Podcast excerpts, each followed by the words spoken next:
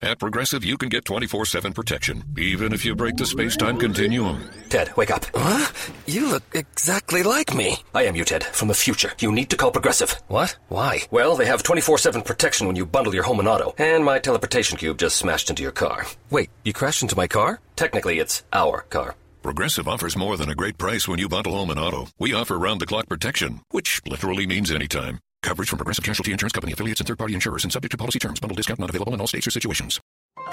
This is a podcast from Minute Media. Liftoff will start in T minus 10 seconds. 10, 9, 8, 7, 6. Hey, everybody. This is Craig Ackerman, TV play by play announcer for the Houston Rockets. What's up, everyone? This is Jackson Gatlin, host of Locked On a Rockets. This is Chris Chavez. This is your boy Heezy, aka Raheel Ramzanali. It's Sean from Shots and Thoughts. This is Timoteo Keister. This is Chucky Brown, former professional NBA basketball player for the 1995 NBA champion Houston Rockets. What up, what up? It's Roosh Williams, the Mastodon himself. This is Devin White, aka The Gentleman. It's your boy Von Wafer, former Houston Rocket, retired professional NBA basketball player. Five, four, three, two, one. We have ignition. And you are listening to the Summit State of Mind podcast.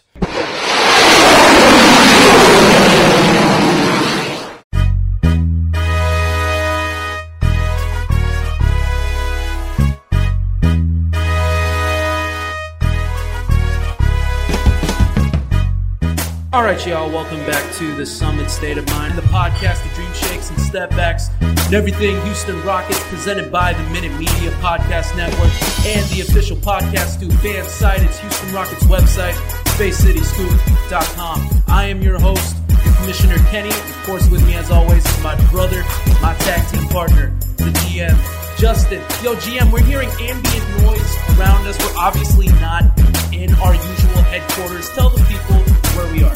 We are here at More Pacific.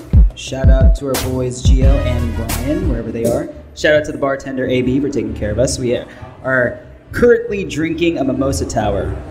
So, you know, it, it's, it's a good time with everybody. And we have even like guests here.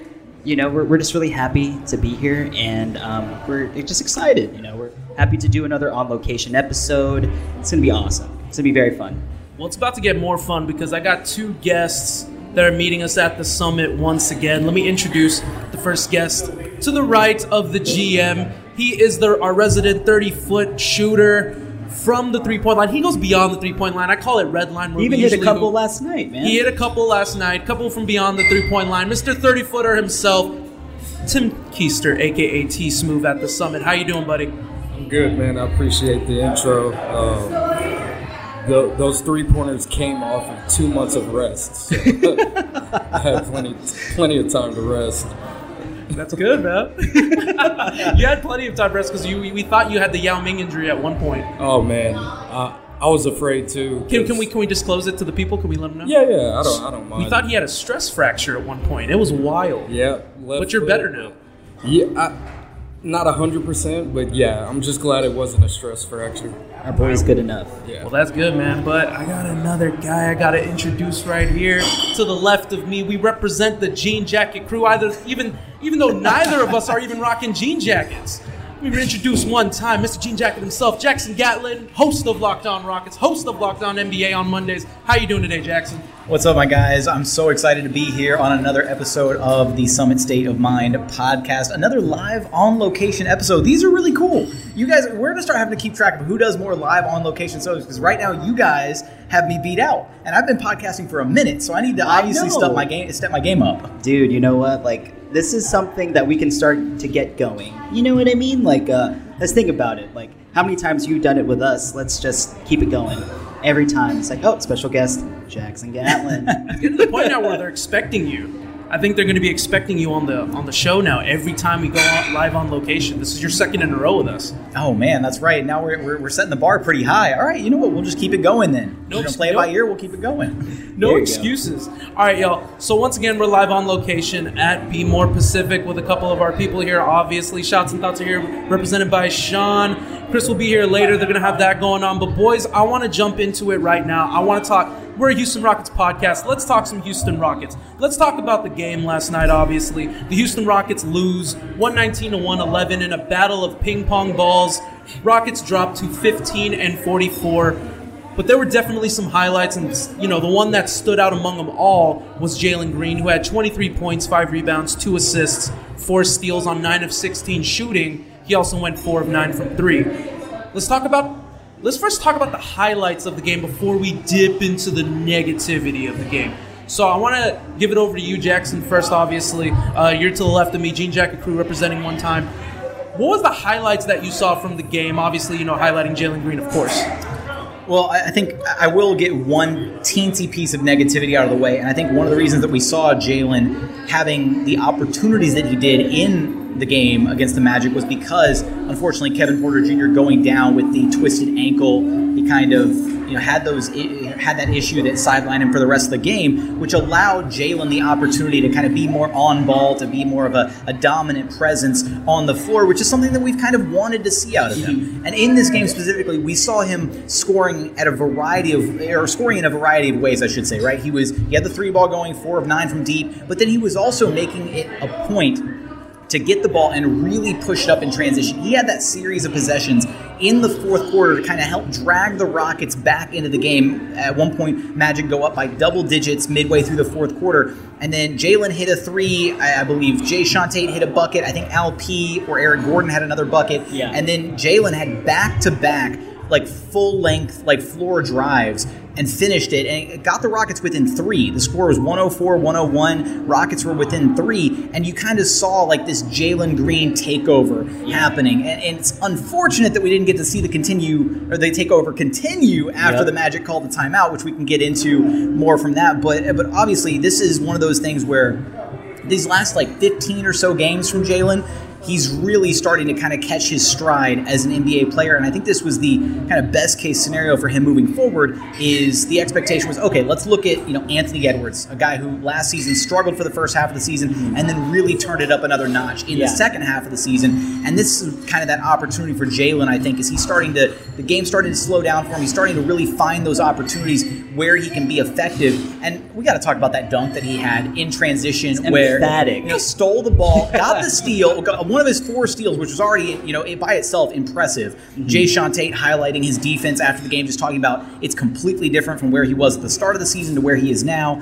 And then the steal all the way in transition, the way he elevates and then had the ball like back behind his head and was still like rising up. I posted the screenshot on Twitter and it just looked ridiculous. He was gliding through the air it looked Michael Jordan esque, and I wasn't the only one who thought that. A lot of people were like, "Yo, that looked like young MJ skying through the air." And so I put those two clips side by yeah, side. See, there you go. That, that was you that posted Oh my yeah. goodness! Credit to Jackson.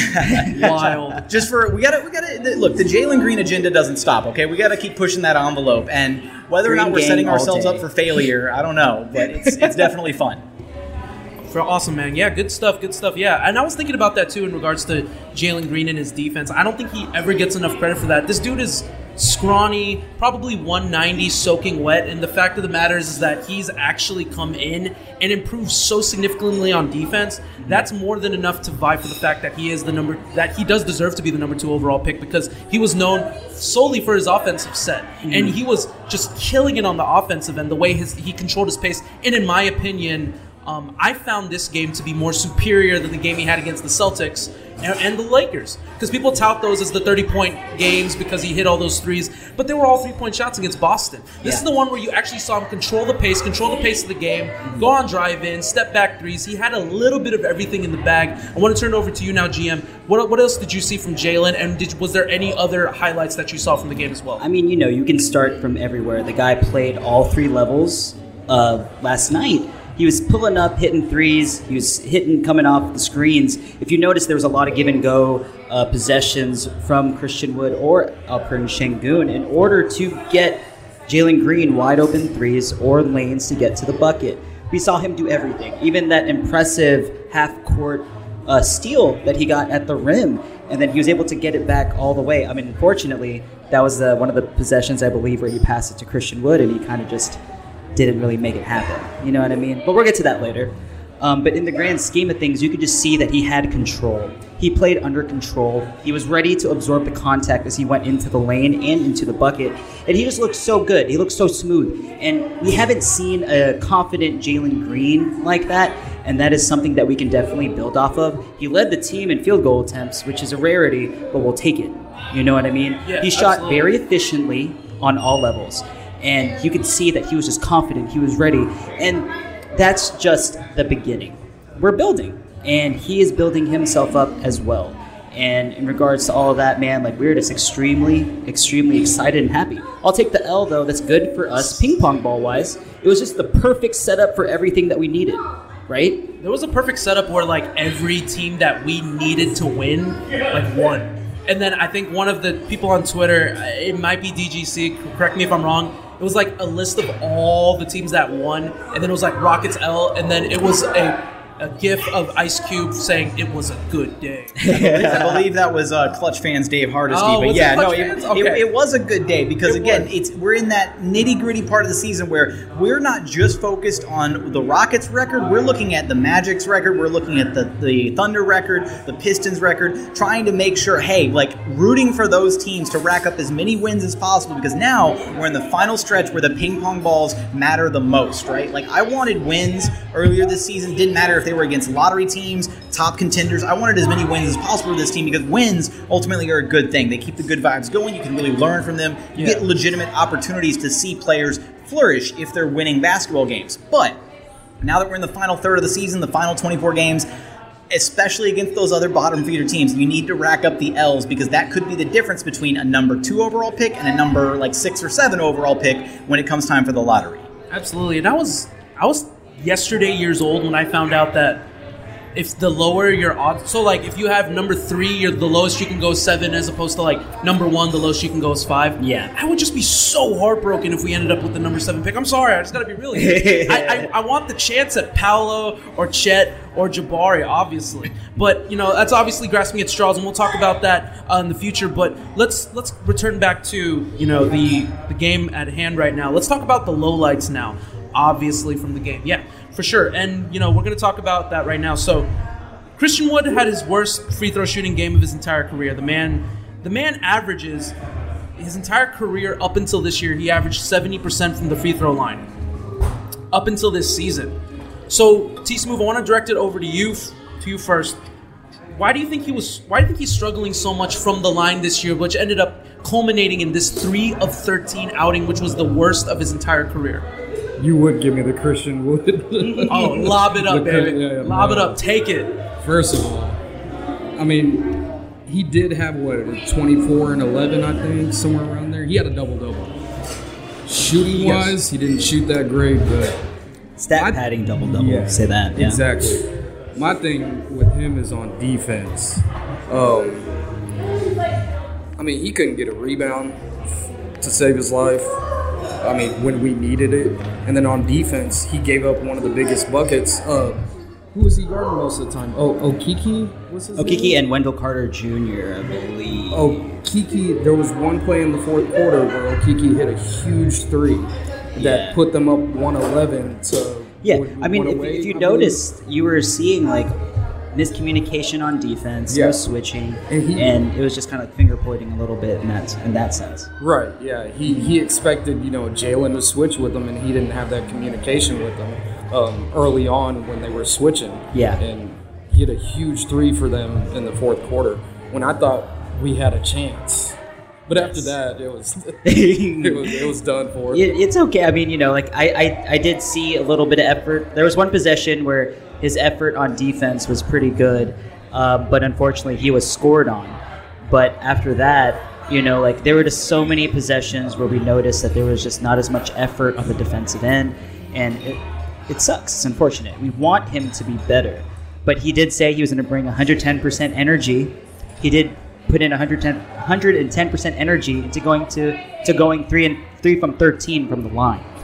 There was one play in particular that I also saw him on the free throw line where it was very minute, very minor, and I don't think anyone from Twitter called out or something, but there was one there was one where I think it was on the left side, and he's coming up to the free throw line. He's coming up to it, and I think it was by the, during the third quarter. He looks to his left, and then he goes like. Shh. Like as if like someone's saying something like as a joke or something Mhm. like oh you're missing all these free throws he's like Shh. like like in a laughing manner and he's kind of giggling to himself and I'm like oh man you know what to quote Mario Elie from Clutch City man you know when you when you're laughing at the line you're a little tight so I knew my man was tight when I saw him. You know, obviously, eh, you know, going sh- and kind of giggling to himself, and I'm like, oh man. And then obviously culminated in that big airball free throw. But you know, it's it's it's been a tough setup. Obviously, this well, this game, obviously, you know. But I want to direct it over to you, Jackson. What did you think about the lowlights of the game? Christian Wood. Is there any other lowlights that you saw besides that? Ultimately, this game was what I thought it was going to be a, a, a largely competitive outing between two of the worst teams in the organization. Uh, Still a lot of, you know, I thought the Rockets were the more talented team going into it for sure, which is why the fact that the Orlando Magic were actually favored in this game was, I thought, a bit disrespectful towards the Rockets. But with regards to Christian Wood, it's tough because you watch him play. Yeah, he got the 20 and, you know, 21 and 11, 23 and 11, whatever it was. And on paper, looks like decent numbers, right? But for some reason, it constantly feels like the numbers don't necessarily translate to wins. Yeah. And it doesn't necessarily Agreed. like I don't want to call I don't want to say Christian Wood has empty stats. That's a little bit too rough. But he specifically, when Jalen Green was on this tear in the fourth quarter, mm-hmm. after the Magic called timeout, Rockets come back in. Christian Wood took the very next three shots in a row, and it resulted in only one point. He Yep. missed a three. He missed like a, a shot, you know, driving in the paint. It went off glass. I don't even think it drew iron at that point. And then he got to the free throw line and went one for two. So that's just some really terrible offense given how good Jalen Green looked in the fourth quarter of this game and how good he looked overall. And then, frankly, the other part that's frustrating in that is yeah, Christian Wood is probably the most talented offensive player on the team, and he should be involved in the offense. You have to understand when somebody else has the hot hand to defer to them, right? And I- Absolutely. I, just don't think that Christian gets that. He is kind of a black hole offensively for this Rockets team because if he touches the ball, it feels like there's like a 98% chance that he's probably going to shoot it. And in addition to that, it's like the rest of his offensive repertoire. He doesn't set quality screens. You know, there was there was one opportunity I think for Jalen. He had his final bucket right before the Magic timeout, the, the second of those two back to back layups, like just under the five minute mark. Didn't have another shot attempt until 136 left in the game. Exactly. And for me, now he Jalen did have one possession in there where he got a switch on a big. I forget which big it was for the Magic. I think it might have been Wendell Carter Jr. Um, got the switch and then unfortunately ran the clock down and didn't do anything with the ball and had to kick it to Eric Gordon in the corner and then EG pump fake drove it in on the baseline and floated it up and hit hit the two point Yes, shot there. So EG bailed out, you know, bailed out Jer- Jalen Green. But past that, he just wasn't super involved in the offensive sets down the stretch of games, which has been kind of the number one issue for a lot of Rockets fans this season. Is mm-hmm. Jalen Green gets iced out down the stretch of games. Yeah. he looked good when when he was in there, when he was you know in charge of the ball, when he was allowed to do his thing, and even post game, he was talking about, I think I'm unstoppable. I think I'm the most dominant guy on the court, and hopefully that like mental shift for him is starting to take place where he realizes he needs to be more demanding of the basketball, especially in these late game situations, because he is capable, because he is talented, and clearly his teammates aren't getting it done, unfortunately. Yeah, absolutely. I, I, I thought what was what was weird for me down the stretch, anyways, was when I saw Jalen Green and he was doing it. he was doing his thing, like you said. The only problem that I that I had with that is exactly right. Christian Wood, it always stands on this on the lowlights of the game. Is Christian Wood at the end of the day? It's hard to play winning basketball with him because, like you said, it's the little things, it's the little efforts that I'd like to see on the mm-hmm. defensive end. There was a switch that they missed that led to a wide open three on the top end where Jalen Green immediately communicated it. He told him, "Hey, go switch, go switch, go up, go up, go up to the elbow to the three point shooter." He missed it. Christian Wood's yelling at him to go up. But I thought, J- from what I saw from the eye test, Jalen Green told him first, like, switch and go. He was already telling him, and then Christian Wood was, oh, it's almost like, oh, no, I'm not going to, you know, like, oh, I'm going to go. You're going to go.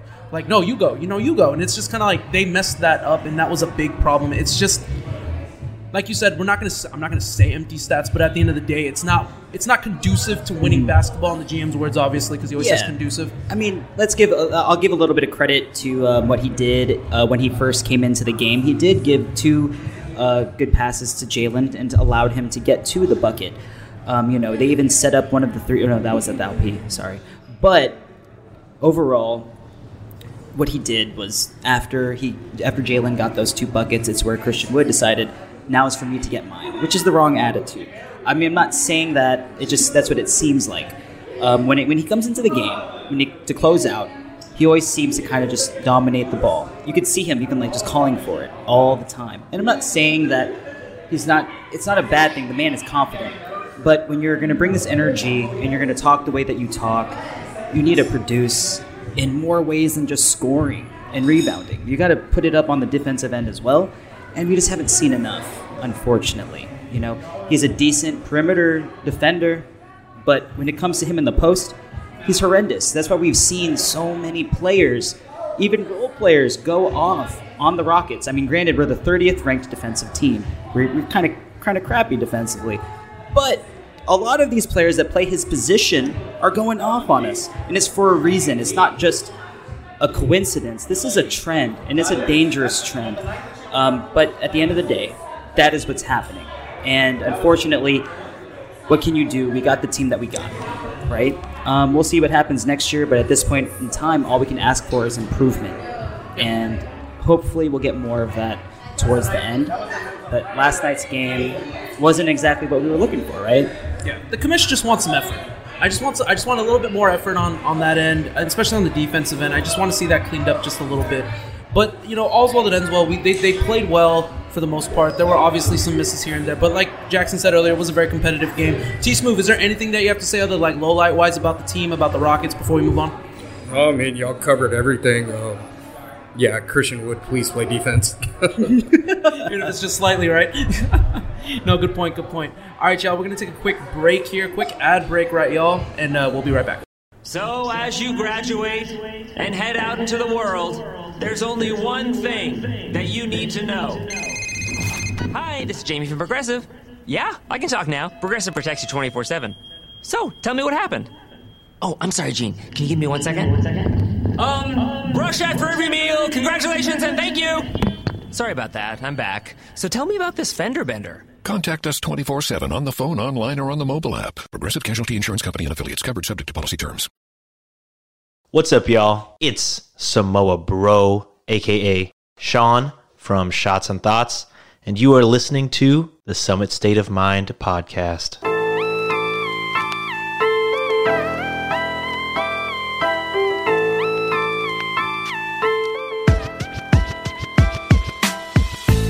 All right, y'all, welcome back to the Summit State of Mind presented by the Minute Media Podcast Network. Once again, we are having our live show at Be More Pacific, live, loud, in color, in person, like we always do.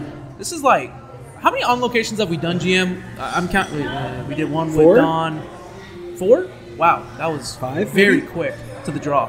We did Texas Count. Leaguer with Okay, Tiven. let's go. Devin. Okay. One with Don over here. All right. We did two at Urban South. One Okay. with Tim, and one with Jackson and Don. And Don again. part two. And then Okay. now it's five. Five? We've done five. This is five. Wow. Are you impressed with yourself? Shout outs to shout outs to Courtney Lee, number all, five. all alcohol, all alcohol locations. All Touche. alcohol. Hey, my man, you already know the vibes. Okay, doing- everybody, please don't please don't judge us. Oh, they're always they're already drink we already lost two sponsors as we speak. All right, welcome back, everybody. Once again, we are joined by T Smooth and Jean Jacket himself, Jackson Gatlin. I'm just gonna call you Jean Jacket. That's got to be like your tagline. Oh no, what was your name on Locked On? Oh, C- CEO. CEO. CEO, that's right. There we go. I just would have called you CFO, Chief Financial Officer. I'm not good enough with money to be the CFO, unfortunately. Oh, so We'll CEO. We'll, we'll roll. Don't be humble. Don't be humble. All right, y'all. Let's get back to the task at hand. We are back. Let's preview these next. Well, I was going to preview the next game, but it ends up being funneled out into the next two games because just like in classic baseball Astros fashion, we're getting a two-game series against the Clippers coming up right here at home on Sunday and Tuesday. So I want to lob it up over to you, GM. First, look, I I just want to say though, in regards to this game, the Clippers are 31 and 31. They're eighth in the Western Conference. Their their whole idea, if they want to continue to compete, is to try to reach uh, the six seed so they can avoid the play-in, to avoid you know having to play these extra games, getting some rest, and being able to go into a clean series as the sixth seed as opposed to being the seventh, eighth, ninth, or God forbid the, the tenth seed. Yeah. And So that's why I think that they're coming in with a strong like vigor to want to play well, obviously, because they want they don't they want to avoid that. So they're going to continue to try harder. Obviously, they're they're cushioned pretty well, but I think they're back by a few games. I think they're the, they're the eighth seed. Uh, They're against yeah, they're, they're back, back by about yeah, they're four and a half four and a half against the sixth seed. against Um, the Nuggets. Yes. So lob it up over to you first. What are you expecting in Game One here against the Clippers? Honestly, I I'm not sure what to expect. To be honest, I mean, first I just want to give a shout out to their coach Ty Lue. and they have a cast of misfits over there, and he's making it happen. I mean, Ty Lue has shown this year that the guy has the chops. You know, he didn't just coach LeBron, he didn't just coach Kawhi and Paul George.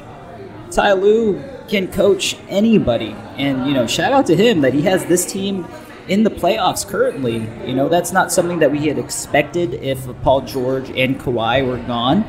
Shout out to them, man. These guys are playing very, very hard for their coach, and in in in um part with expectations. Like in my in my opinion, I do believe that the Clippers will probably take both games. That's just me. They're a very well coached team, like I said, right? Um, and they have so many a cast of veterans, but also cast of young blood, lo- young bloods, right? So I mean, like overall, they have Reggie Jackson leading leading the tear, right? And look at their bench, man. They got two Rocket legends, Robert Covington and Isaiah Hartenstein, producing for that team, man. Look at that. Like they have a lot of weapons, and dude, they're a very solid team. I have a lot. I have to give them a lot of credit because they're just a great team. Um, it's not something that we had expected, but hey, dude, that's it's great. Um, in regards to the Rockets, I'm not so sure. I do expect one close game and maybe a blowout. We'll see. In my opinion, it's all up to Christian Wood. you already jumped to the predictions like immediately before I even asked you, GM. That's Sorry, you just sorry, jumped sorry, the gun once again, like This you is- always do. this You're is what rogue. I do. This is what you are. You're the rogue GM. You don't play by the rules, but your own, obviously. So, Touche. well, let's re- let's direct the same question over to you, Tim. So, look, it's the two game series and the two game preview.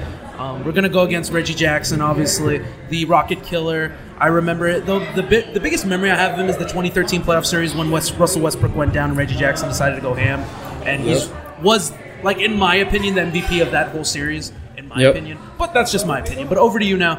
Uh, the Clippers, Rockets, Sunday, Tuesday. It's a two game series. What are your expectations? What do you think's gonna happen?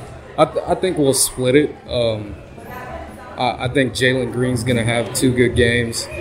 Uh, we just need to keep an eye out for their secret weapon.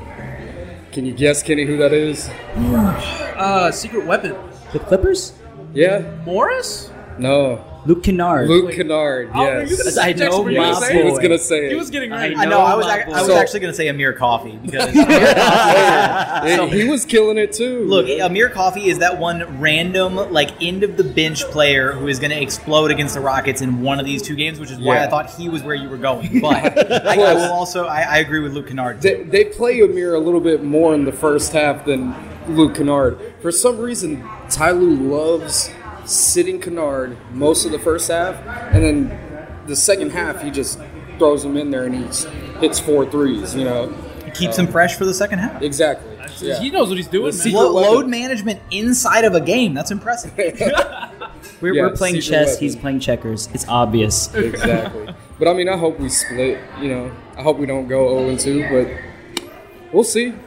I want to know what's gonna what's gonna happen with Luke Kennard. I, I feel like we have to when we have to do like an over under like we did with uh with Jackson at uh, Locked On. I feel like we have to do an over under on Luke Kennard minutes now from the sound of it. but uh, no, good good stuff, good stuff. Uh, T Smooth. Let's direct the question over to you now, Jackson. Jackson, this is you got a bone to pick with this team in particular because when you did your live show, they proceeded to put a molly whopping on us in like a in, in in just disgusting proportions, obviously. But you have a bone to pick with them because you had to you had to do it that night, and then you had this cool setup, and then the Clippers came in and just mollywopped us. But all jokes aside, expectations for these next two games. What do you expect to see? Do you expect you know 0-2, 1-1? What do you think? I mean, I, I'm, I'm right there with the GM. I'm expecting an 0-2. Unfortunately, I hope they'll be they'll find ways to make these games competitive. But like he already mentioned, this is a really well coached team. The Clippers are a really really talented team. I'm there's a part of me that feels bad for them because they made the move to pick up Covington and Norm, Norman Powell at the trade deadline, and Norman Powell looked really good in the three games that he did play for the Clippers. Then goes down with a you know in, indefinite injury, terrible foot injury. I, you know I hope he's you know recovering well, but this is going to be a Clippers team, or was supposed to be a Clippers team, that despite not having Paul George, despite not having Kawhi Leonard, they are still in the playoff hunt in the Western Conference. They look better right now than the LA Lakers, who are an absolute dumpster fire with three future Hall of Famers. Clearly, some question marks around that organization. But as far as this team and like matching up with the Rockets, you know, the, the, the Clippers have a couple bigs in Ivica Zubac and uh, Isaiah Hartenstein, Rockets legend, and they they're not necessarily like big bodied bigs that are going to you know completely abuse Christian Wood in the post, but they're going to give him problems. And I think one of the issues that we have is consistently we see the Rockets, especially defensively, have to match up with Jae'Sean Tate guarding opposing bigs because Christian Wood just can't because he's going to get manhandled by them. And that's kind of the expectation that I have going into this game is that we're going to see Jae'Sean Tate matched up with Ivica Zubac, and it's going to be really upsetting. I think Roosh was the one who pointed this out on Twitter because he was actually at the game in LA when the Rockets played the Clippers, having moved back uh, to, to California. And he highlighted the fact that during the game, like there were multiple times where Jae'Sean and Christian would get flipped, or, or where Jae'Sean would kind of be barking at Coach Silas and, and, upset about the fact that he was constantly having to check Zubac in that game. And I can only imagine how it feels being Jae'Sean Tate, 6'4", undersized, and you're having to come up, you know, cover the shortcomings of your big in Christian Wood because he physically can't guard bigger, stronger players. And and not, sometimes it's not even that he can't physically; it's just that he doesn't doesn't try, doesn't utilize his leverage. I mean, if Jae'Sean Tate at 6'4 can guard Ivica Zubac and other bigs in the league, Christian Wood should be able to hold his own a little bit. I'm not expecting DPOY level performance out of him, but for him to have to be covered by his undersized power forward and those defensive dynamics, it's frustrating. And I can only imagine again how that makes Jae'Sean Tate feel. So, like you alluded to, I think a lot of this comes down to Christian Wood, what version of him that we get. And then honestly, Reggie Jackson as well, right? He's the tip of the spear for this Clippers team. If he has a couple strong, you know, performances, it's going to be really tough for the Rockets to even think about winning. But if they can contain him, hopefully some good defense out of the perimeter brigade for the Rockets, it'll be really interesting to see if KPJ actually plays, seeing as how he rolled his ankle against the Magic. Yeah. Uh, right cute. now, that's cute. Right now, he's questionable for the Clippers game. I believe was the last injury update. So it'll be interesting to see if Dennis Schroeder gets the starting nod. Uh, I would assume Schroeder's going to get the starting nod since we saw him start in place of KPJ once before against the Phoenix Suns already. Uh, and hopefully that doesn't lead to the trend of people suggesting that Dennis Schroeder should be the starter over Kevin Porter Jr. well, I expect fully that Dennis Schroeder is going to get the start. The, the role looked really bad, and on top of that, no one no one touched him. It, it was it was a self roll. It's just like it, almost like his his ankle gave out. Mm-hmm. I fully expect him to not play. It's he was just laboring out there. I fully expect him to not play. We're gonna get another Dennis Schroeder outing, and I'm surprised you didn't shout out the Colt. Because you, you lit, we got our first Dennis Schroeder reference, and not a shout out to the Colt. Scrotum gang. Shout outs to the Colt one time, everybody. I'm sure I, I, some of them might actually be here for all we know. They're all, they're all anonymous for all we know, so they could be here right now. But good stuff all around. I fully expect, and my, my thing too. I, I, would like for us to go one-one, but at the end of the day, wait, wait, wait, wait. wait. What's scarier, anonymous hacking Russia or scrotum cult hacking Rockets Twitter? Ooh. oh man. You're hitting too close to home with the like with the, the with Twitter the account has been compromised. No. That's when I get bounced on uh, on Twitter because of that. dang, dang, dang Colt. Okay, so good stuff all around. I fully expect to be 0-2. I would like to be competitive, but as y'all were saying earlier, at the at the end of the day, this is the tail end of the season. It's all about every game's going to count in terms of whether or not we're going to get a top pick. So I fully expect to go 0-2, especially a hungry Clippers team. Look, this is a team full of role players. They all want to do well. They're all trying to show out until Paul George gets healthy. And like I said, they're four and a half behind. They're trying to get to the sixth seed. They're trying to avoid the play-in. So they're going to try to win as many games as possible. And if you can get a few gimmies against the Rockets, you're absolutely going to take advantage of that. All right, boys. Let's move on to the next segment. I want to play a game. I wanted to play a game. I wanted to do a little Rockets game for the boys. A little, a little fun ski over here at Be More Pacific. Are y'all open to playing a quick game? Not at all. As you can see, as you can see, there's no notes, no notes at all, no notes at all on my phone. Is this straight from the dome? This is no. I've had this idea, but I want y'all to know that I didn't cheat. I did not cheat on this. I literally just thought off the top of my head. I'm scared. Let's go. All right, y'all. So, in honor of NBA 75, now, granted, we're not going to pick 75, so don't you worry. That's going to be like a. If we ever did that, that would be like a three-part, four-part episode. But I don't I do want to ask you guys in honor of this, in honor of the NBA 75, we are going to pick our top 10 Rockets players in history. Bonus points if you want to do it in order and proceed to lose the entire fan base because you decided to put Dwight in top 10. Oh, ouch. But now here, here's my question: Are we each doing a top ten, No, that's are what we I was saying. this? Or I are we, was like, thinking maybe collaborating. We should and, probably do a collaborative and see if we can all be in agreement with each other. Okay. Okay. Can I we like try that. that? Yeah. I like that. Yeah. Well, look, let's start. Let's start with our guests. Obviously, G, GM. We'll take a little back seat here. We'll, I feel like we'll, we'll we can pick the later ones. Are you, are you going to give us the two layups at one and two? Because it's not. It's. I mean, it's Well, pretty basically, easy. it's gonna be a and two. draft. Yeah, it's I, gonna I be a might draft, so- surprise y'all. No, I'm just kidding. So Jackson, I'm Don't gonna give me you- number one. So basically, this will be all be draft picks. We're gonna go up till we get to ten, and we'll see if we can agree, or if you can maybe show a legit argument to change the person's mind. Okay, I Let's like try this. that. I like this. Okay. All right. See if you can lawyer them. Shout out to you, Roosh. Okay. Jackson. Oh my gosh, so tough. Lobbing it up over to you. Number one in Rockets history. Who are we going with in the top ten? Luther Head. No. Okay. No.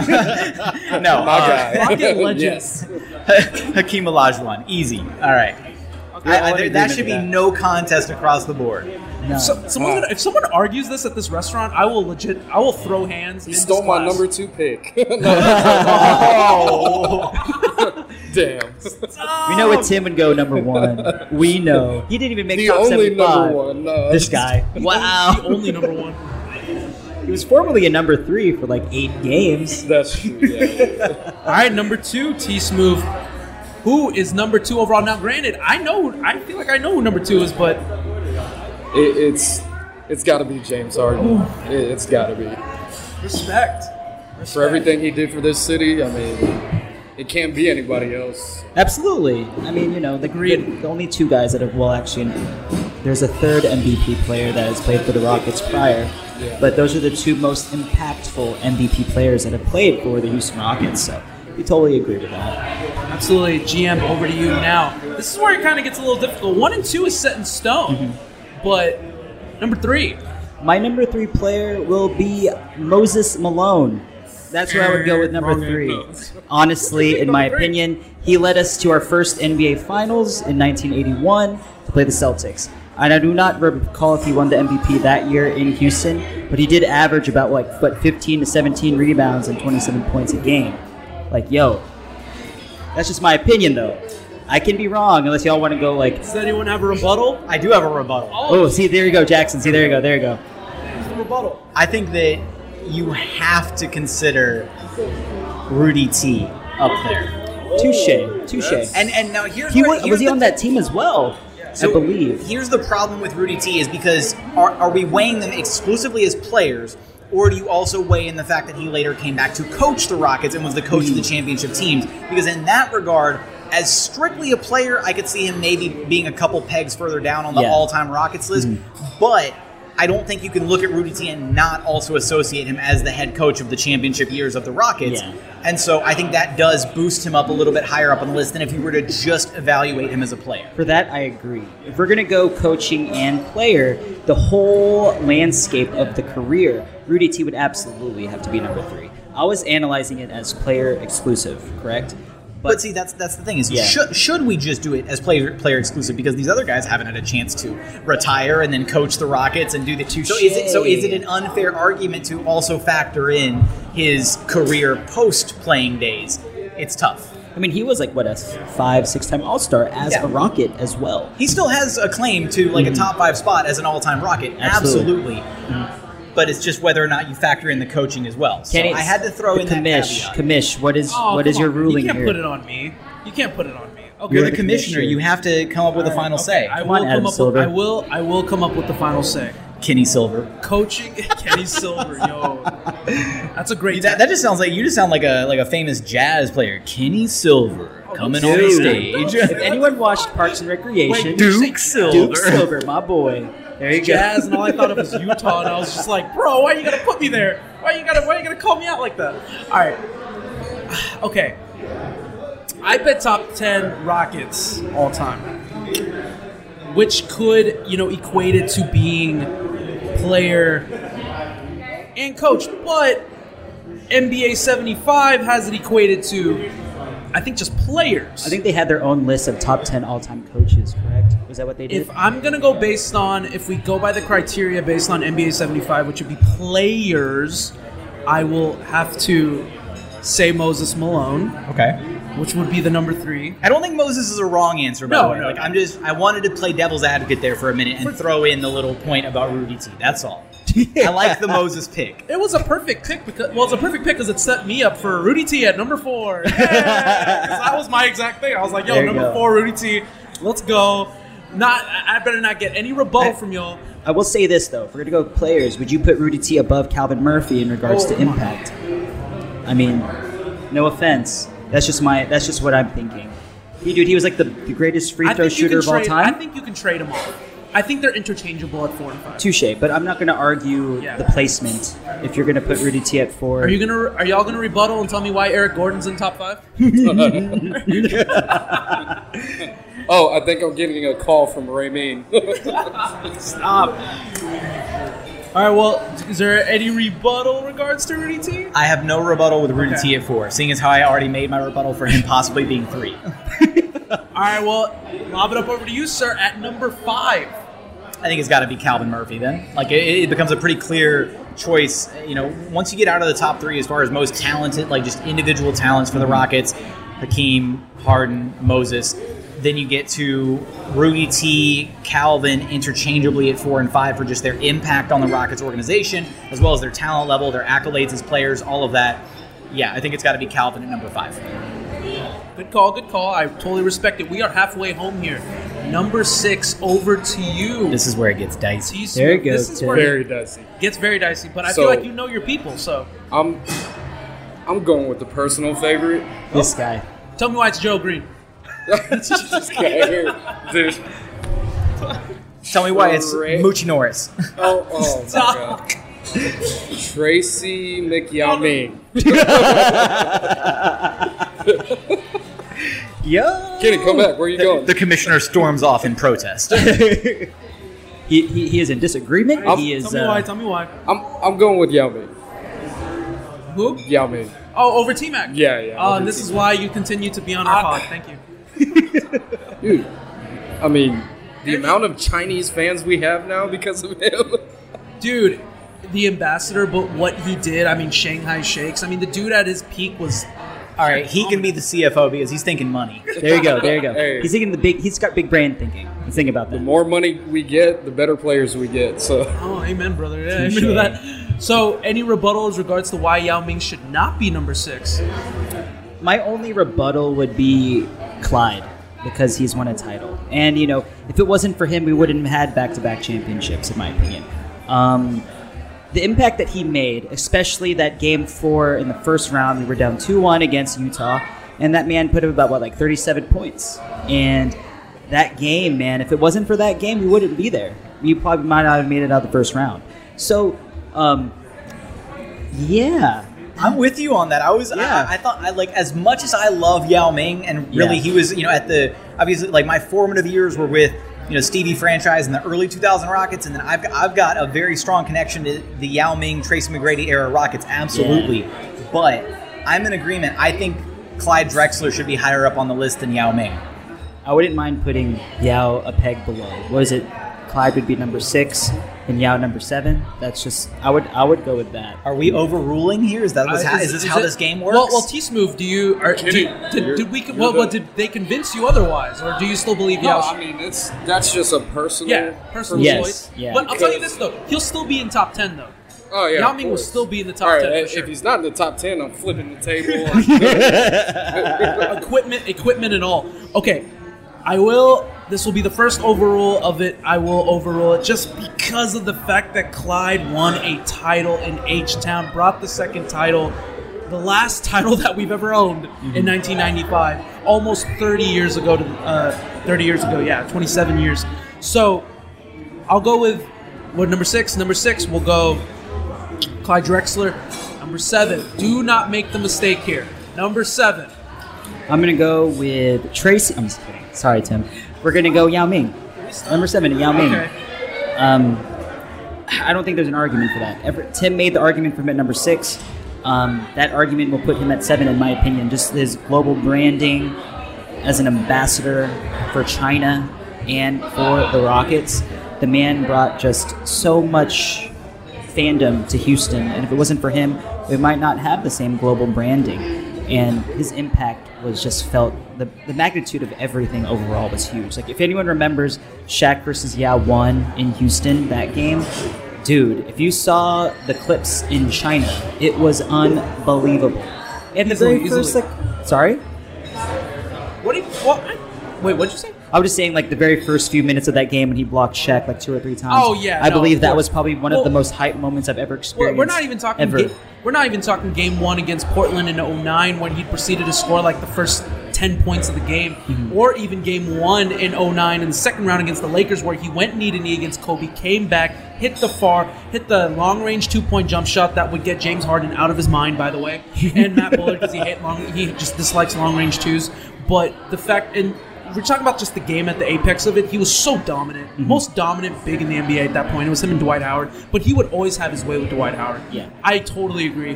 Number seven. It's over to me now at number eight. Guys, I'm gonna be honest here. I I feel like you guys wouldn't disagree. We're all around the same age, so I feel like we'll we'll be we could be in agreement here. But maybe I don't know if he should be lower.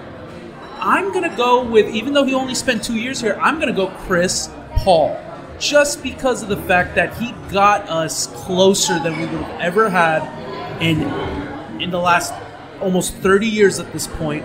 The numbers that he provided, the clutchness, the the culture that he set on the team, the impact on the city, on the team in those two years, personally for me, made me feel like we had him for seven years as opposed to only two. I have a rebuttal. Okay, go ahead. I'm gonna go John Lucas, and I'll tell you why. Ah. He was very impactful in the '80s, and unfortunately, he was suspended um, when we were vying for the title as a starting point guard because he did get hammered down with drug charges. But what he has done for all the youngsters in Houston as a coach, I think he's just his impact has been felt for generations. But I'm still talking in terms of players. Okay, if we're talking in terms of players. Players. Chris Paul. We have to go. we have to go Unfortunately, we already set the precedent earlier Yeah, with set Rudy the T. I know, I know, I know. I just So wanted to. you did this to yourself. I just wanted to mention his name. He, he, he deserved it. He deserved it. Okay. He did. He did deserve the mention. John Lucas is an absolute legend oh, and, it's- and yeah. one of the best human beings on the planet. Absolutely. I, I'm not in disagreement in terms of how he is, but if we're going by NBA 75, I have to be real. I'm, I'm putting Chris Paul there. Is there any other rebuttal as to why Chris Paul should not be number eight? I have no argument. You know what I mean? Like, there's still other great players out there. Just want to go one-time All-Star Otis Thorpe.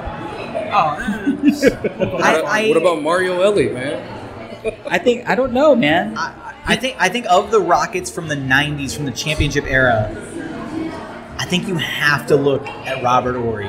Yes. Like that. Like I, I feel like Robert Horry may have a claim to a higher spot on this top ten list than Chris Paul, if only because again, the longevity factor for Chris Paul. His he had a really impressive two years here, absolutely, but it was a short-lived two years. He did have injuries both years, and despite them, them making it, you know, some you know a deep run the, to the Western Conference Finals that first year, obviously coming up a little bit short. A disappointing year the second year, and then you know his exit, unfortunately, at the hands of James Harden and Daryl Morey and everybody in charge. Like it, it, the whole situation kind of ended with a sour taste in your mouth, unfortunately. So I feel it's I feel incredibly torn because I, I loved Chris Paul's time as a Rocket. I don't know if he's Worthy. worthy of a top ten spot all time for the Houston Rockets just because of that two year window.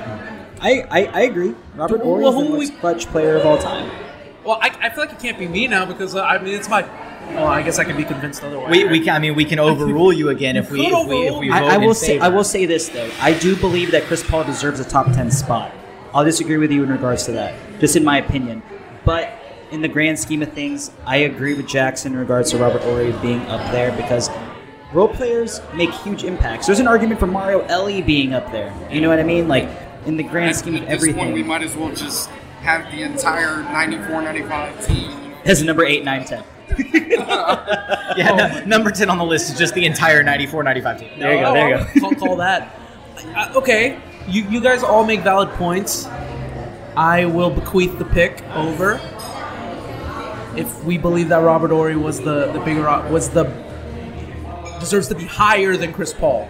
And I love that we can all argue in a very respectful manner. Like this is like the nicest argument I think I've ever heard in my life. No, screw you, you're wrong. Oh Jesus! Oh, heel turn. Jackson Gatlin. He's not wearing a jean jacket anymore. It's a black hoodie. Okay, so I'm. It's I'm like I'm like Venom. The black hoodie Yeah. just taking me over. Like well, I'm you just have the, you do have the black and the white on. It's almost like you are going full symbiotic on me. Oh wow, it is a little bit. I didn't even realize that. That is very unintentional. I am not Eddie Brock. You have like a, like a little second personality popping in here. What, what is it with a low voice? Come on, beat his ass or something like that. With But the symbiote deep down. yeah, okay. I will I will agree. I will bequeath it. I will bequeath it over just because of the fact that long term and what the way that Chris Paul ended. I still believe Chris Paul should be number ten. I mean, not number ten, but should be in the top ten. But that's up to Jackson and Tim because y'all have the last two picks. Jackson, over to you at number nine. Robert, number eight was Robert Horry. Number nine. Who do we have? This is another one where I'm incredibly torn because of his ending with the Rockets, but that first title doesn't happen without Vernon Maxwell. Game seven clutch shot. Game th- was it game three when he went off in Phoenix in the semifinals? You know, like he scored 23 points in the second half. I mean, if it wasn't for him, we'd be down 3 Spit, Jackson. Mad, Ma-. Mad Max, baby. Look, the, the the tenure and the way that it ended with the Rockets was disappointing. Yes, he has made his amends for that. He's apologized for how things, you know, ended with his relationship with the Rockets. Obviously, then bringing in Clyde Drexler that, ne- that next year, him, you know, quote unquote, quitting on the team. All of that. It's tough. It's tough to stomach the way that that relationship ended. But that first title does not happen without Mad Max. I feel like you have to put him in there in the top ten. And so I'm going to make him my pick at number nine. No argument on my part. I love Mad Max. I have no That's my there. boy. Tim? T Smooth, do you have a rebuttal there? Nope. Number nine, Vernon Maxwell, and I love it because Robert Horry does deserve to be higher than Vernon, just because he he. Ver, I mean, Horry was there in both. He was present for both championships. He hit the big shots, big shot Exactly. Bob. Like I mean, he was imp- and you know it, it really burns. It stings because there's that you know whole like let's play. Uh, you know, let's go back and take a look at what could have happened. Right, the what if scenarios. If the Rockets don't move. Uh, Horry and right, Horry Sam Cassell for Charles Barkley. Yes, Yep. Yep. unfortunately. Chucky like uh, you know that's shout out Chucky Brown. You know if they don't make that move, right? Wow, what does that look like with Sam Cassell and Robert Horry, who are both incredibly impactful players? Mm-hmm. And it's not that Charles wasn't, but he was clearly over the hill at that time. He still had his impact, but it just wasn't exactly what they needed it to be to to continue Yes. winning at the highest Yes. level. So. I I think I think Robert Horry absolutely, and he went on to have an incredible career past the Rockets. So I, I go Robert Horry at eight, Vernon Maxwell at nine, which brings us home to pick number ten. Okay, Let's do over it, to you, number ten, and tell me why it's Sam Cassell because his number is ten. I'm kidding. I'm kidding. I'm sorry. I don't mean to put the pressure. The best part is because we're doing the live on location pod, you can hear Tim every time he sets the mic down in exasperation, just like the little on the table.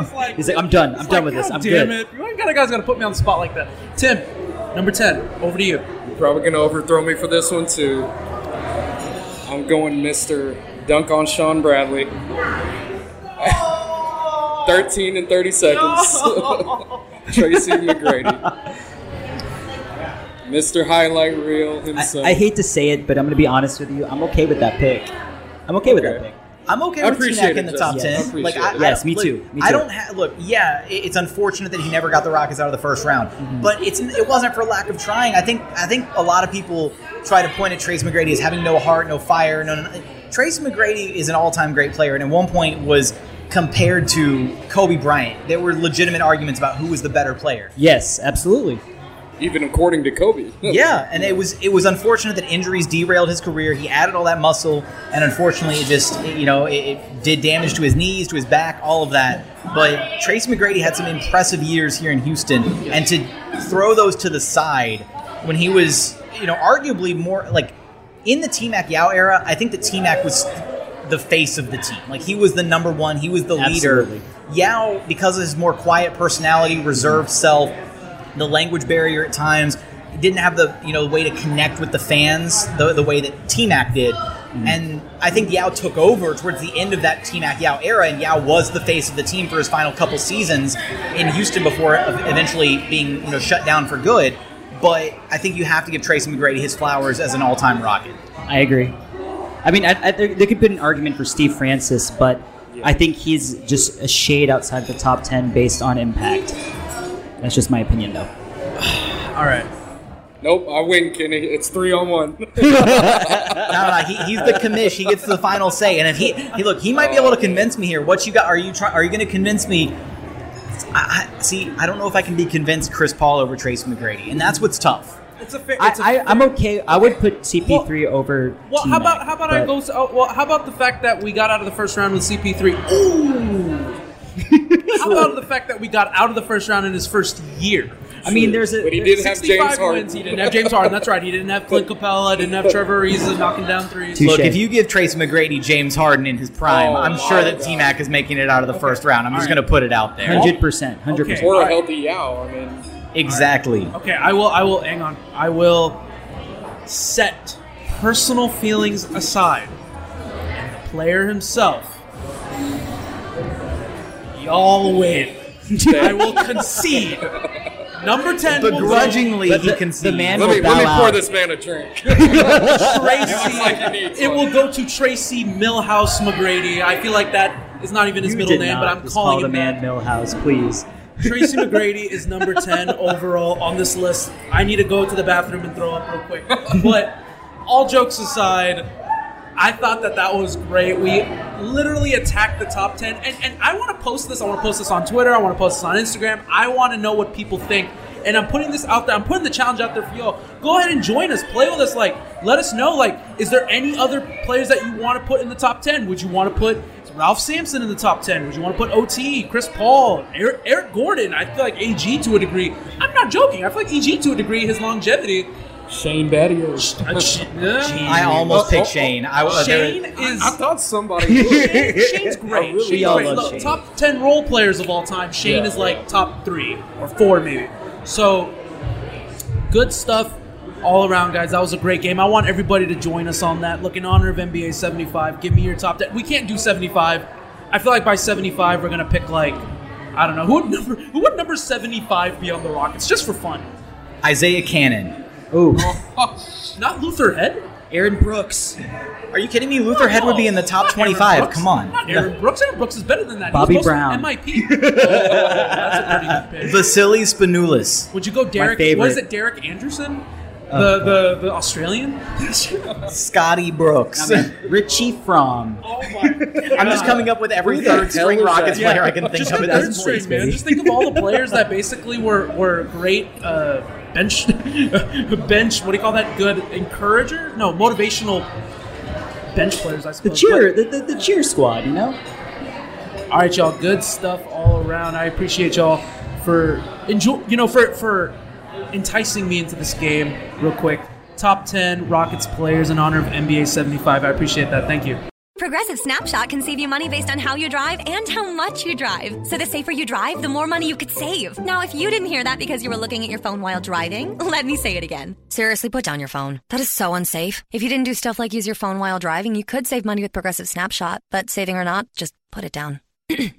and if you did hear it the first time because you weren't looking at your phone, nice work. You'd love Snapshot from Progressive because it rewards safe drivers. Progressive Casualty Insurance Company and affiliates. Snapshot not available in California and North Carolina or from all agents.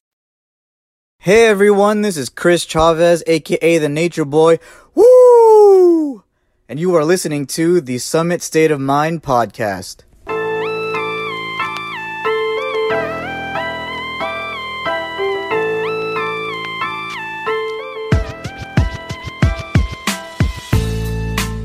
What is going on, everyone? Welcome back to the Summit State of Mind presented by the Minute Media Podcast Network. Once again, we are live at Be More Pacific, live recording with the GM.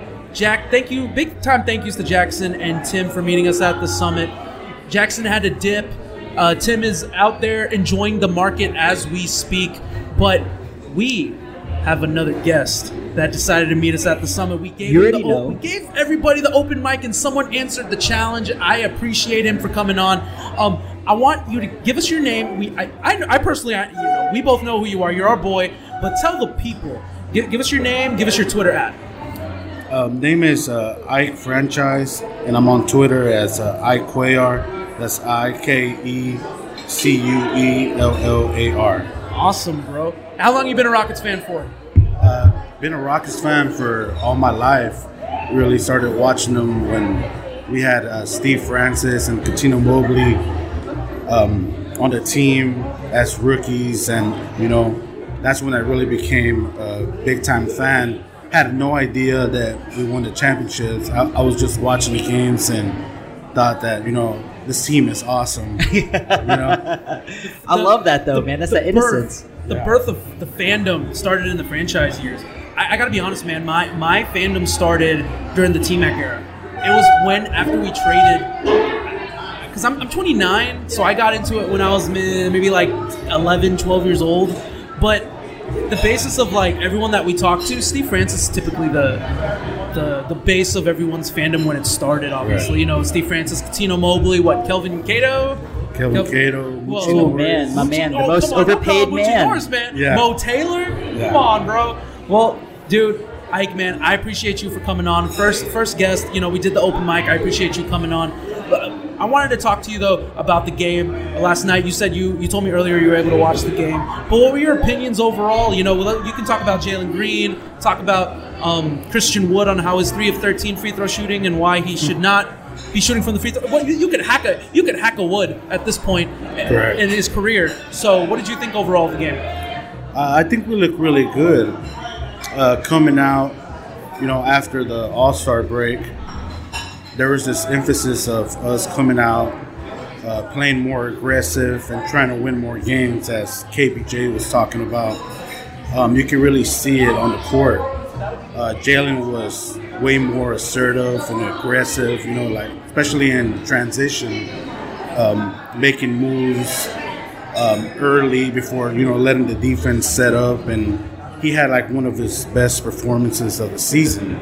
So I think that overall, you know, for for Jalen Green, it was really good. But you know, Christian Wood um, with those free throw issues, it just ongoing, man. us, man. Ongoing, Yeah. ongoing. I, I alluded to, to you earlier that he was shooting 70% from the free throw line his entire career, now down to 58 uh, this season. How astronomical in terms of the percentages and how, how tough it is for our team to to win games like you know that's definitely winnable it's the magic they have the worst record in the entire nba and the fact that if you hit 10 of those free throws from 3 of 13 if you go perfect 13 for 13 you win the game by one i mean that's ridiculous if you really think about it down 9 we lost by 9 119 to 110 and the fact that if you hit 10 free throws you win the game so Yeah, it was def- it's definitely something that he has to work on. I saw a video earlier where he was uh, practicing his free throws, you know, in practice, but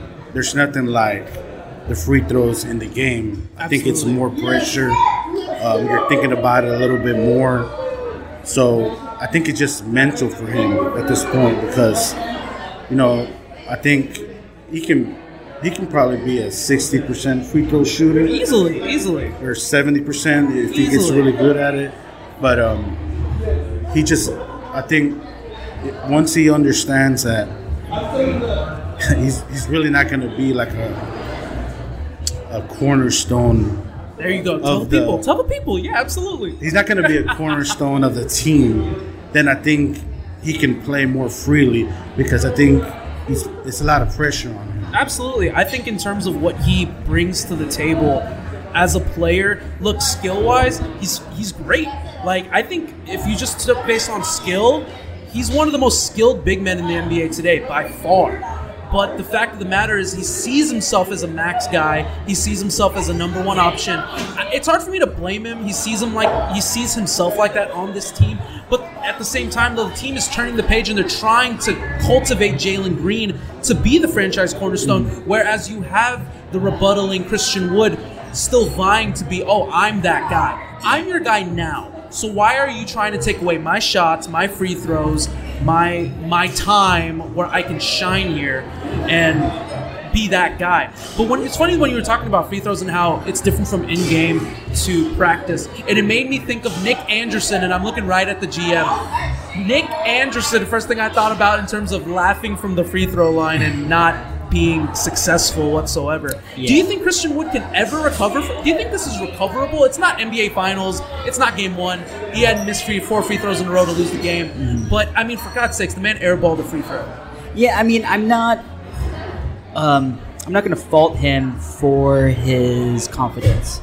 Let's say that he's a very impactful player in a variety of ways. Excuse me, but there are things that he tries to do that are not conducive to any sort of success. He tries to play like a guard. Granted, he is not a guard. That's just not who he is, right? He is a lot better as a catch and shoot guy, pick and roll, roll guy to the rim. You know, like that's what they had acquired him for when we had James Harden. And the thing now is that what he is trying to do now is that with all of that, he's trying to expand his game to the detriment of the whole team. Unfortunately, that is not fair, but that's just how it is, considering that we're a losing team. But in regards to the free throw shooting, there could be a way to improve that, but I will be honest with you, that's a confidence issue, that's a mental issue. We've seen a guy like Josh Smith, who shot a very decent amount of free throws very well in the beginning of his career. And then once, you know, as years went by in Atlanta, going into Detroit and then Houston, he just wasn't a good free throw shooter. And he even said on a podcast a while ago saying that confidence is a thing. And mentally you can be fried and it can just hurt you. You know what I mean? If you're if anybody at this table, if we were not confident in something, we're to have a little bit of, you know, we're just not to be sure. We're to be a little anxious to do something. And so for Christian Wood, the fact that I, I admire him for going strong to the basket and getting free throws, but at the end of the day, you're not shooting free throws really well, bro. You're like even worse than Dwight Howard. Oh, That come on, is don't- not don't Say. Dwight. Don't don't hack a Dwight like that, man. You I know mean, what it's, it's not fair, but that's just that's just what it is. That's the name of the game. Ahead, So Mike, you you know, something? I, I remember uh, Clint Capela had a stretch where he was struggling with his free throws too. And, you know, the guy he worked on it, he got better, he improved, and it wasn't that much of a problem later on in the season because we're beating teams by double digits. Absolutely. And um, but he overall he got better at it. You know, he worked on it. You know, he stayed focused, and, and um, I think Christian Wood can do that. It's just about you know you know getting out out of his head because I, I really think it's go. mental. Absolutely, absolutely. Is he willing to put in the work too? That's the thing. Like, I I don't I don't fault the man for for having such a great skill set, but it's it's work. You have to put in the work. You have to be willing to get over it uh, physically to be able to work on your free throw. But I think free throw honestly is almost eighty percent mental and like twenty percent physical at this point. I feel like once you lose it, it's hard to get it back. And by no means we're not trying to win a title. We're not making the playoffs. These free throws are at the end of the day, in the grand scheme of things, they're not going to kill. Not going Right. to kill anything. But at the end of the day, we do. we- He can do better than three of thirteen. I mean, gosh, I'll settle for eight of thirteen, Yeah. nine of thirteen. You know what I mean? So I totally get what you mean. I uh, let's let's turn the page over to KPJ now. Did you have any thoughts regarding KPJ, man? And you know, he turned his ankle. We were talking about earlier with Jackson whether or not he was going to play the next game. What about you? What did you What do you think? Do you think he's going to play the next game, or is it going to be a, a Schroeder start? Shout out to the Colt. Uh, well, I think uh, they said that he was questionable. Um, they came out today and said that he was questionable for tomorrow's game. But I think he looked uh, really good yesterday when they had Schroeder running the point guard. with those two, with Jalen and KPJ on the Correct. court. And Yeah. they had Jalen and KPJ on the wing doing their thing, being best at what they do, which is score the ball. And we just looked like a like a different offense when, when those three were on the floor at the same time. So I think we we put more of that in in our offense, we can have more of a you know up pace, more fast offense, transition, more points. You know. Yeah. And uh, it's you know that's that's the way we kind of want to play with these young guys that we have. Absolutely. I mean, you got the right idea there. Because, I mean, even though Kevin Porter Jr. is his first year as a point guard, Dennis Schroeder is the veteran. And there are many things that KPJ can learn from him, same as Jalen. And it gives KPJ other ways to be effective off the ball. And it allows him to be more versatile on that end as well. Because even though he is ball dominant, he does move off the ball very well. Right. And when you see that, it, it shows a lot about KPJ's capabilities on the offensive side. We know that he is a very solid man defender. Um, but on the offensive side, man, he's already kind of found his niche as the point guard. But with Dennis Schroeder out there, it gives him an opportunity to get comfortable off the ball as well. And like we've seen prior, Kevin Porter Jr.'s feel on the offensive end has really improved. He's not forcing any issues.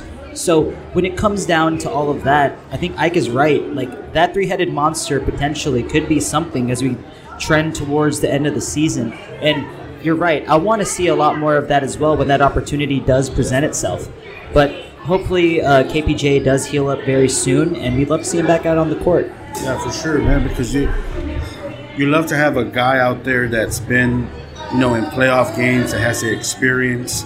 You can kind of pick them up whenever they have a bad play. Like, hey, it's okay, don't worry about it. We get it on the next play. Yeah. With t- these two young guys, they're going to make a lot of mistakes. They're still young, and especially with KPJ running the point guard. So, you know, I think it, it's going to be good for us. Yeah, I want to see. I, I actually want to see Schroeder start.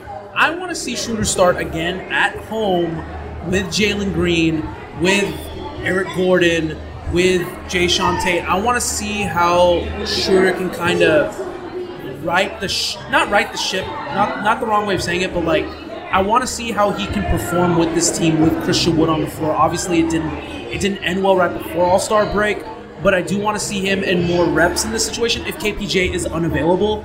Obviously, I don't think he's going to be available. That turn of the ankle was was horrible. It was on his own. I said this earlier in the episode. I it just looked nasty, and I think he should take a, maybe like a few games. My boy's still 21. He heals faster than all of us because you know he's we're, we're feeling the old bird bones, man. We're, we're definitely in the older folks. Of the, uh, if we were all on the Rockets right now, we'd all be the KG veterans Oh, of the team. I'd probably be on the injured list, bro. Oh, oh, easily, by easily by far. But I think that as a whole, though, in terms of what this team can do in the next two games, I just want to see the continued development. I want to see swag champ Jalen Green continue to be a swag champ and get better every single game. Look, we're in the last stretch of the last 22 games of the NBA season. We're going down to game 60 on Sunday, which is tomorrow. But today, by the time the episode comes out, I want to see further development. I don't need them to win, but I want us to be competitive. And that's going to turn my question over to you, Ike. My last question for you is look, we got two games against the Clippers. Who do you, and, and do you think that, like, what do you think? Like, are we going to go 0 and 2? Do you think we can split the series? Or are you going to be the one guy on the pod that says sweep 2 and 0 against the Clippers? What do you think? Uh, I think we go, we split it. I think we go one and one. I like your confidence, bro. Because I do. it's, One and two uh, and 0. I believe it's a is it a back to back game or is it we play tomorrow and then we play on Tuesday? But um, I think we split it. I mean the Clippers are are a tough team, man. They, Absolutely, they man. Beat us pretty bad before the All Star break. Yeah, we were all together when we watched that game. for Yeah. sure. Hell yeah, dude. But I think that you know we, we can give them a tough run for their money. It's got to be a comeback at this point, right? Yeah, and um, just just let Jalen be aggressive like he was yesterday. Let him get his shots up. I know it's tough because we have so many mouths to feed as far as the the young guys wanting to get their shots, but just let him be uh, aggressive like yesterday. Absolutely. I want to see that, and I want to see the continued success of Jalen Green.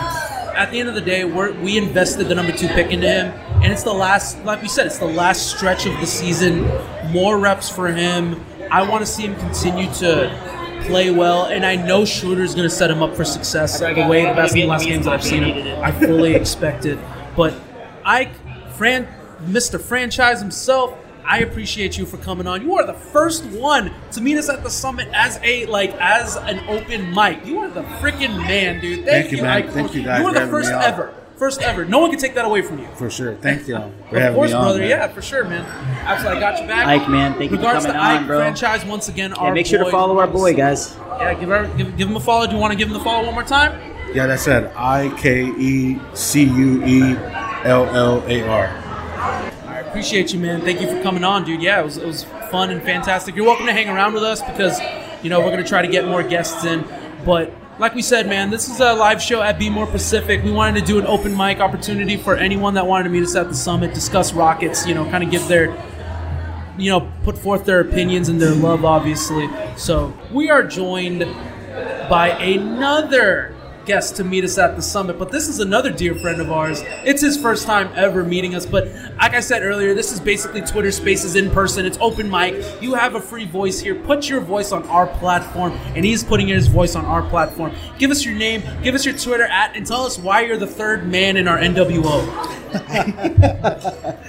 Uh, it's Dave, um, Twitter handle at DC2000. Um, third member, because I mean, you're the mystery third man. You are the mystery third man. You came in, you came in Hulkamania shirt, but then you decided you're wearing the red and yellow, but then you're gonna, you know, you're gonna take it off and release the uh, the black and the black and white. The Yeah, black and cute, white. cute, real American.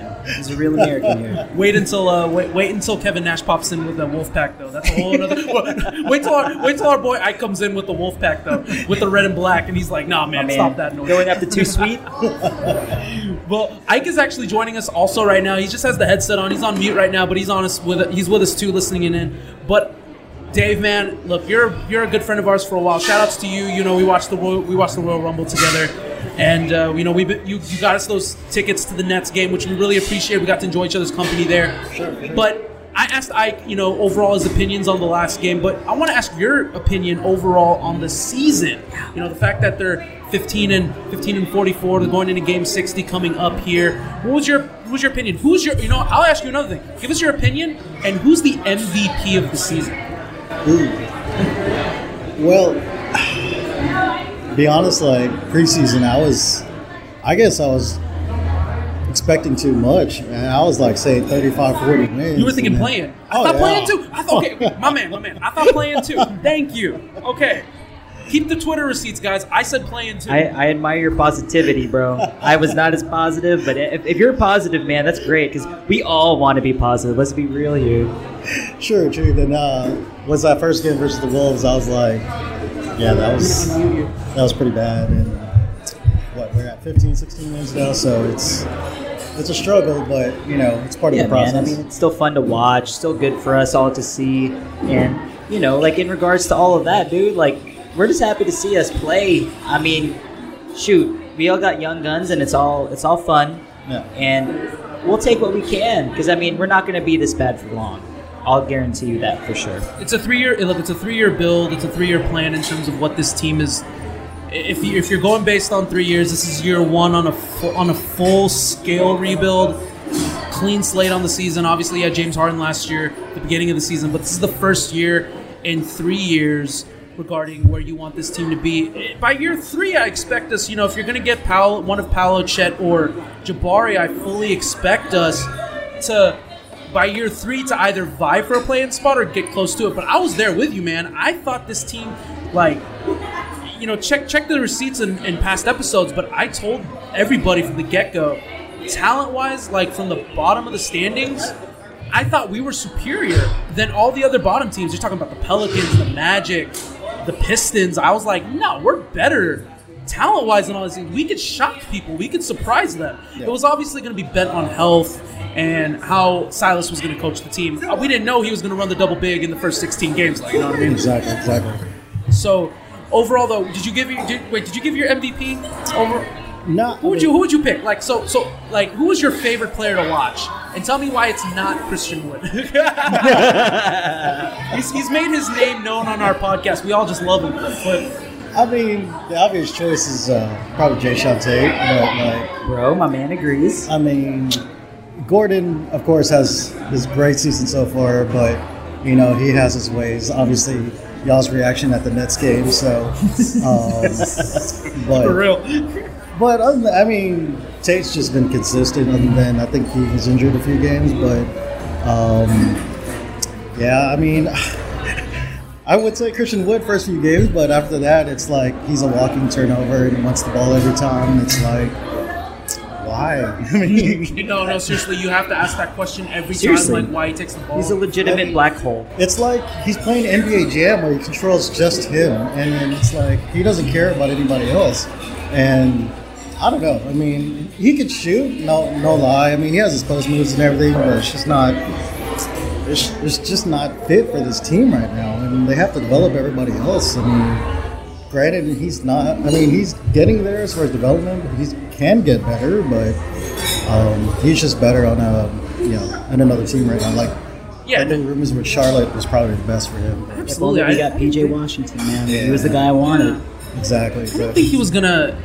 I'm not knocking him as a player. I feel like if you can plug him in in a system where you can use his skill set properly, and what Ike alluded to earlier, if he's not going to be the number one option, if he can accept the fact that he's not franchise cornerstone, I mean, golly, could you imagine? Like we've we've we've said this a few times in past episodes. Could you imagine putting Christian Wood at the five in Golden State? Could you imagine putting Christian Wood, you know, on these teams that can that that you know could use a center and take this team over the top. I think honestly, if he bought in fully to a system that Golden State runs, I think that team would be unstoppable. Like, would you have to agree, Ike? Right? Yeah, yeah. Um, I mean, to be like when we got Rocco, um, there was the rumors we were trying to get Christian Wood first. Yeah. And you know, I'm curious what could have been instead of Rocco. So, I mean, it is what it is. what Yeah. else we can do all we all we want, but yeah, it's just it's just not a good fit right now. I mean, he's playing out his contract. I mean, it's a bargain, hon- honestly, but you know, Yeah, 13 million is not too bad. Yeah, man. not bad It's, too, it's, it, it's it's not bad. I know the man wants to get paid max, but Ike, you, I know you had something you wanted to say in regards to Christian Wood too. Like, you think he could buy into a system, right? If he was there. Yeah, I think he can. I just think that he's a big liability on, on the court. Not just because, you know, he wants the ball and take the shots, but he's also taking minutes away from Sengun. Um, and I think most of the fan base wants to see Sengun in the lineup, getting at least 20, 25 minutes um, in there because I think we can all agree Sengun is going to be, Oh, you know, shit. pretty good in, the next couple of years, in my opinion. But um, I just think Sengun's ceiling is way a lot higher than Christian Woods is. Oh, dude, for sure, man. I, I fully see. Hopefully, at some point, you know, Sengun can can unlock that starters minutes, and he can, you know, be the cornerstone of what he thinks he is. Look, the apex. I've always said this: Jalen and Sengun at the apex is freaking. In my opinion, would be Kobe Powell. That would be the dream. I would love to see it. And just imagine you can get someone like Jabari Smith Jr. coming on, who's like a three-four, who's perfect for the system, three-point jumper, three-point jump shot, lockdown defense. Like you're looking at like future. I mean, dare I say? I mean, this will be the cornerstone if they all develop properly into maybe possible champions in the future. Maybe if they can acquire someone like how Chris Paul was to Phoenix later on, you can have something like that for this team to succeed. Maybe it's you never know. Maybe it's Kawhi Leonard later on in life. Maybe it's James Harden later on in life, and they fully accept like who they are as as veterans, as opposed to being the number one option. If they can accept that, then I mean, the sky's the limit for this team. I'm very excited to see what this team's going to end up, and it's going to be a lot of fun to see. And I have to say, it was a lot of fun to have both of y'all on once again. You know, having Ike on, and of course having you, Dave, on our podcast, man. Thank you for you made an appearance, man. We got you on, dude. You're going to WrestleMania. Very jealous, and uh, you know, I just appreciate you. You know, you're not hopping on and being kind of like, like I said, man, the, the the third the mystery third man on the NWO. So I appreciate you coming. Appreciate you coming on, man. Thank you. Yeah, for sure. Thanks for having me on. Always, man. Always. We have that. You know, it's always a good time to have uh, you on. it. Always good to hang out with you and to hang out, obviously, with Ike as well. You guys are all great Rockets fans and, and great Rockets fans, better people. That's why I like. I like to. You know, we surround ourselves with good Rockets fans. I to my right, I have Anthony, who's also another big Rockets fan as well. We did the Rockets run together. Shout outs to him. We're gonna end with another guest who decided to meet us at the summit. Open mic time. The man decided to meet us, and we appreciate it. Good friend of the summer. We just met him a few weeks ago, and he's already one. He's already up there. You know, he's a he's our he's our boy. You know, all, all up on Twitter. But yo, give us your name, give us the name, give us the Twitter at, so the people can know and the people can give you a follow. My name's Kush. At is at Christopher Paul. K U S H T O P H E R Paul on Twitter. Oh yeah. Okay. Awesome, man. Good stuff. Good stuff. And we appreciate you just for coming on, man. You know. All right, man. Awesome, dude. So it's your first time here, obviously meeting us at the summit. Look, we talked. We talked with Ike. We talked with Dave, our boys at the summit, and Kush. You are a good friend of ours. You're wearing the Rockets beanie. You're repping it hard, man. 15 and 44. That's something to be super proud of, but obviously we're going for top draft picks. I mean, that's the number one option. But what did you want to talk about with us? Like, what did you want to give us your opinion overall on the season? What did you want to talk about? Uh, I think like as far as this season, not really looking for like wins, really, just development of our players. Um, honestly, uh, when it comes to like Christian Wood, I don't think he's gonna. I don't think he's in the long term plans here. So I like. I don't think he's. As far as like a long term extension, I don't see him like maybe like three or four downs the road here. I agree Um, with that, bro. Absolutely. Uh, also, like Jay, uh, looking for Jalen Green. I think last night was a positive sign. He had a pretty good game, 20 points. Um, one of the things I'm looking for to see in his game is like how he moves without the ball in his hand. There was a play last night where Sengun set a pick for him. He kind of gave him go, real quick, outside the three-point line, caught, caught, caught it, and shot the three, made it. That's what I'm looking for, for from him. Yeah, bro, you want to see him play aggressively, you know, dominate with the ball a little bit more, gain some more touches. I mean, you're right, man. Like, I mean, he played so well last night, and you could see that he just had control of the game. And with all of that being said, like, it was pretty much the perfect outcome we could want. Jalen playing well, and yet we still lose. You don't want us to lose, but with the bigger picture going on, it's more important for us to lose considering the ping pong balls. And you're right, bro. Like I mean, that's that's all we can hope and expect. In regards to Christian Wood, bro, like shit, I would have rather had him gone yesterday. But you know what? I'm okay with him staying on the team. He's helping us get more ping pong balls, so I ain't mad at him. Are you, are you saying like he's basically what, what was Avery Bradley the tank general? Is the tank Tank commander? Tank commander? Yo, That's what bro, no, Christian the a tank CEO, my guy. wow. All right. So, okay, because good points overall, and I love and I, like the way that you you know you, you understand like the bigger picture of what this team is obviously trying to accomplish. Look, we like to see wins. Obviously, the wins are feel good. You want to win every now and then, but I like to harken back to the days where you know the Houston Astros were. You know, they were losing 100 plus games. You know, that's the, the times that people don't end up talking about enough. But I love the idea of the rebuild. I love the idea of what this team is capable of. You're going to have these homegrown talents. And we had Craig Ackerman on a, a, a, about a month ago, and he alluded to this. But having your homegrown talent, knowing that you can grow with them, you know what I mean? It, it, it's definitely different than just acquiring a superstar talent like James Harden. But you have the young players, just like the Astros had Carlos Correa, Alex Bregman, George Springer, Jose Altuve, and have them grow with you. We're going to have Jalen Green, we have KPJ, we have Alperen Sengun, whoever our topic is going to be this year. I absolutely believe that this is the team that you have to put your best foot forward going forward as well. But I understand the frustration on the Christian Wood front because at the end of the day, you want you want Christian Wood to play well, but at the same time, like my opinion has always been square on him. He's just not he's not a winning basketball player. He doesn't make the winning plays uh, and whatnot. But I also wanted to ask you another question. Jalen Green, rookie year, second, you know, second overall pick. What were your overall opinions of him? Like some people are 50-50 split. Some people are disappointed in his play, but other people like myself and the GM, we believe that he ha- he's had a good rookie campaign. Maybe not the best, but the strides he's taken overall, he's gotten better as the year gone on. But what's been overall, what's been your overall opinion of Jalen Green? My whole opinion on Jalen Green is you have to you kind of have to remember like he's only 19 years old. Man. There you go. Tell the people. Let them know. He didn't play in college, so I mean, usually the guys that are one and done, they at least have that experience going up against bigger guys in college. Absolutely. But not like he came in the league having to figure that out on the fly, being the guy, you know. Yeah. So I think like at the beginning of the year, you could kind of see he was struggling, but I think lately he's kind of learned from his, I guess, his earlier rookie mistakes. If that makes sense. Yeah, yeah, So you can kind of see the growth now. So I think like, I think these next couple months are actually key for him in his rookie year to see, you know, how he, how he's gotten better. Yeah, absolutely, and, and especially coming in towards the end of the season too, because he's going to get more minutes, he's going to get more push. This team, they're going to start shutting down. In my opinion, they're going to start shutting down the vets at some point, or they're going to lessen the minutes, whether it be Eric Gordon or uh, you know even Christian Wood to a degree, and, and Dennis Schroeder and what have you.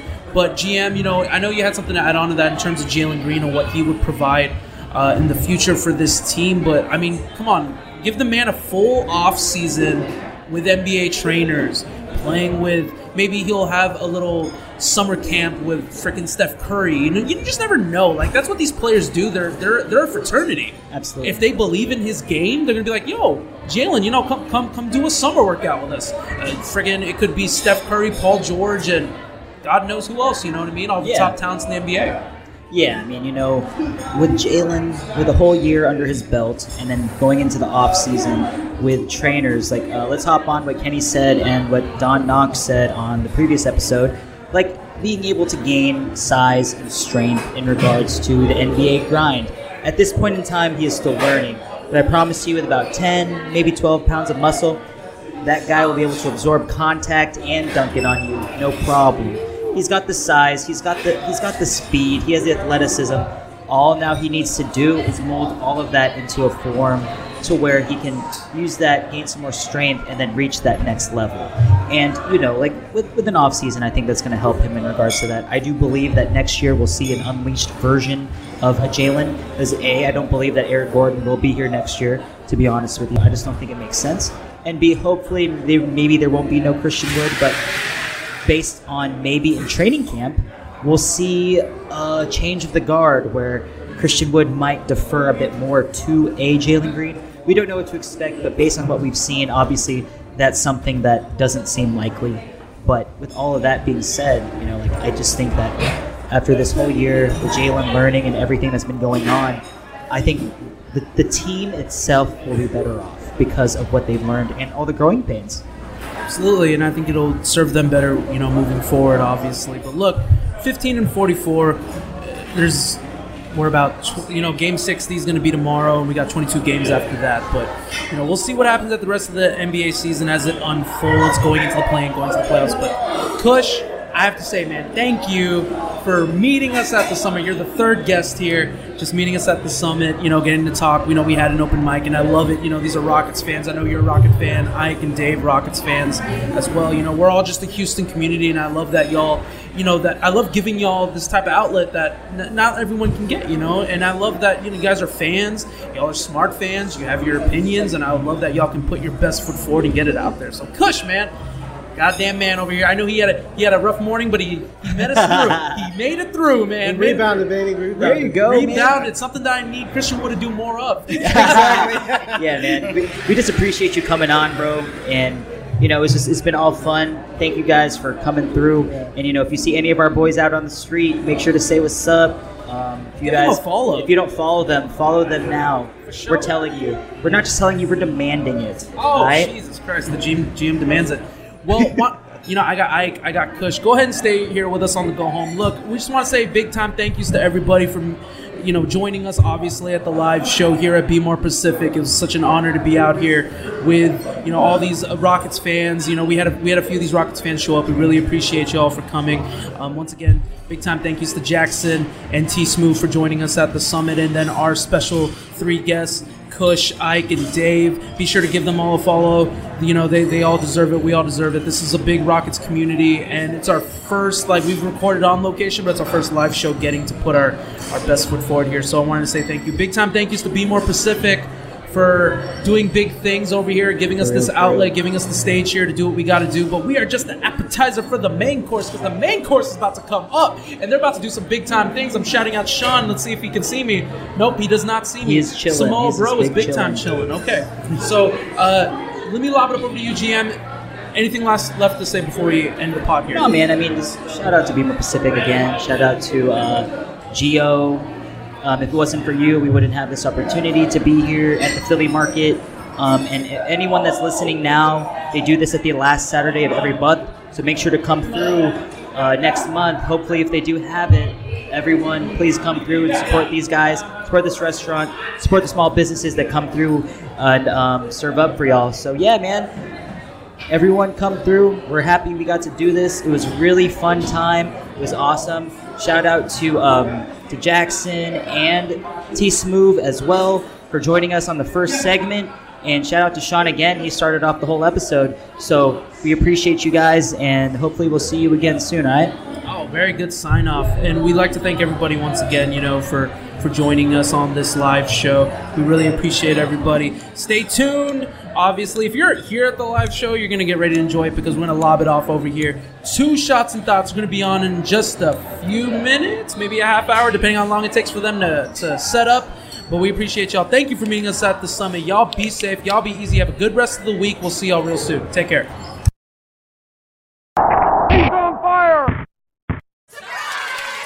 You didn't have to go so all out for my birthday. Yes, we did. Because birthdays are about showing your friends how much you care for them and how grateful you are for their.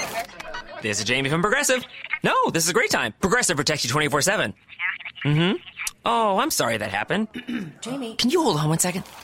Uh, I gotta take this call, but remember, birthdays are about togetherness. Contact us 24 7 on the phone, online, or on the mobile app. Progressive Casualty Insurance Company and affiliates covered subject to policy terms. The Summit. For, for, for, for life.